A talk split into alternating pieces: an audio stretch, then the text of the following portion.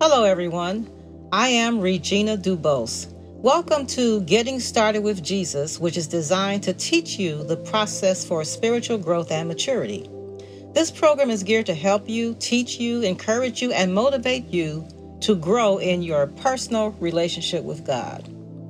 As you listen every week, I will present some principles, maybe dialogue with a guest, play some inspiring music, and share some of my best secrets that I learned as a small business owner for over 35 years. My goal is to help you grow and mature as a person overall. Of course, I want you to subscribe to the podcast, follow us on social media, and visit our website, which is www.perfectpeaceworks.com. So let's get started today because today's show is going to be very interesting. I'm going to talk about something you rarely hear discussed getting your prayers answered, or the purpose for prayer. Believe it or not, there is a purpose for prayer. And throughout my Christian journey, which is over 54 years, I have heard plenty of them. From preachers to deacons to Sunday school teachers, worship leaders, choir directors, chaplains, funeral directors, litty bitty children, mothers, fathers, kinfolk, and all sorts of people from various denominations and walks in life. Yes, we pray for peace, we pray for love, we pray for this and that. I've heard prayers where the person was hollering and screaming at the top of their lungs, asking, begging, pleading, and hoping that God will hear their words with more intention and distinction. I've heard redundant prayers full of me, myself, mine, and my family, totally ignoring the needs of the people in the congregation. I've heard prayers that were pleasing to the ear, yet full of repetition, flowery words, and phrases based on a few flowing amens shouted from the listening crowd. But despite the effort and approach, there is a purpose for prayer that is worth examining as we take our petitions to the throne of God. You do want to get your prayers answered, right? Well, God hears, He cares, He understands, and He listens. Sometimes. Well, I'm sure you think He always listens, but He listens according to the intent of your heart. I'll explain that later as we move on. So let's get started. The main purpose for prayer is to communicate with God. Say that with me communicate with God. That's it. Communicate to converse. Communicate to converse with Almighty God about your needs, your concerns, your wants, your desires, and your cares. Whether you are in a public or private setting, prayer is how we talk to God, plain and simple. And as I have said on other occasions, your spiritual growth and maturity depends on having an effective, meaningful prayer life. Next, there is humility. Say that with me humility.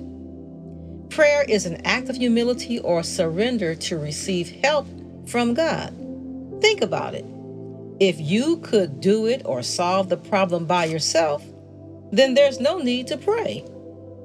This act of humility helps us to recognize our dependency on the only one who knows everything about everything here and now, as well as in the future. You know, I have learned the more intimate and smaller the details, the more effective is my own prayer life. Yes, humility and learning to depend on God. Hmm, another purpose for prayer. Next, we worship Almighty God through prayer. That's right. That's the third purpose for prayer.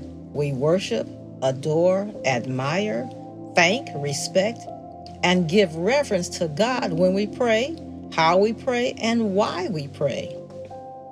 You see, prayer is the main vehicle to communicate our needs and wants in a humble manner as we depend and rely on Almighty God, whom we worship in spirit and truth. That sounds like a mouthful, but that is the key that unlocks many doors in your desire to develop, grow, and mature spiritually. Finally, the purpose for prayer is to increase your faith. Now, really say that one with me increase your faith. Better yet, say increase my faith. Yes, my faith, your faith. Faith. now, faith is the substance of things hoped for, the evidence of things not seen, as stated in Hebrews chapter 11, verse 1. Prayer increases your ability to believe in the unknown, unseen, unheard of, and unexpected possibilities in great proportions that go far beyond human reasoning, far beyond human understanding, far beyond human knowledge and experience. An effective prayer life produces a strong faith that is deeply rooted in hope for tomorrow and getting the best answers for your concerns. Do you know why I keep emphasizing effective prayer life? Because if you're praying and not getting any answers, well, that is a problem and certainly not effective, but it does happen. As I said earlier, sometimes God does not answer your prayer, and the Bible gives specific verses that tell us why. Here's the first one iniquity in your heart. Psalm 66, verse 18. It says, If I regard iniquity in my heart, the Lord will not hear me. Number two, praying amiss to consume in your own lust. James 4 3 says, Ye ask and receive not because ye ask amiss, that ye may consume it upon your lust. Wow, isn't that something? Number three, when you pray and do not confess your sins, 1 John 1 and 9. If we confess our sins, he is faithful and just to forgive us our sins and to cleanse us from all unrighteousness. You will not get any prayers answered. And number four, did you know that sin separates us from God and he hides his face? He will not hear your prayer. Isaiah 59, verse 1 and 2 says, Behold, the Lord's hand is not shortened that it cannot save, neither his ear heavy that it cannot hear, but your iniquities have separated between you and your God, and your sins have hid his face from you that he will not hear.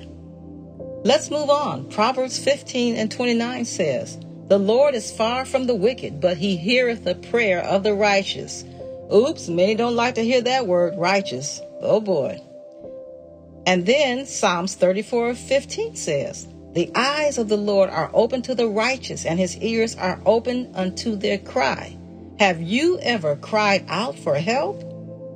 Here's one more from 1 Peter 3 and 2. For the eyes of the Lord are over the righteous, and his ears are open unto their prayers, but the face of the Lord is against them that do evil. That's it. That's enough. In fact, when you do the research, there are over 25 biblical verses that tell us explicitly the circumstances where God will not hear your prayer. In fact, when Jesus taught his disciples to pray, he specifically said in Matthew chapter 6 verse 5 through 13, when you pray, don't be like the hypocrites standing in the synagogues and on the corners where you can be seen and heard making vain repetitions. But go into your secret closet Thank you, spiritual mother. Shut the door, pray to the Father in secret, and the Father will reward you openly. Then Jesus presented the model prayer Our Father, which art in heaven, hallowed be thy name. Thy kingdom come, thy will be done on earth as it is in heaven. Give us this day our daily bread, and forgive us our debts as we forgive our debtors and lead us not into temptation, but deliver us from evil. For thine is the kingdom and the power and the glory forever. Amen. I am sure you've heard the Lord's Prayer. Yes, we are commanded to pray and to come boldly to the throne of grace with our petitions, but we must also know that God is holy and he does not, will not, cannot tolerate evil, wickedness, iniquity, sin, transgressions, lawlessness, and unrighteousness. We must grow to know. And once we know, we must act by putting into practice the effective process that leads to an effective prayer life and obtain the best answers for living the best life.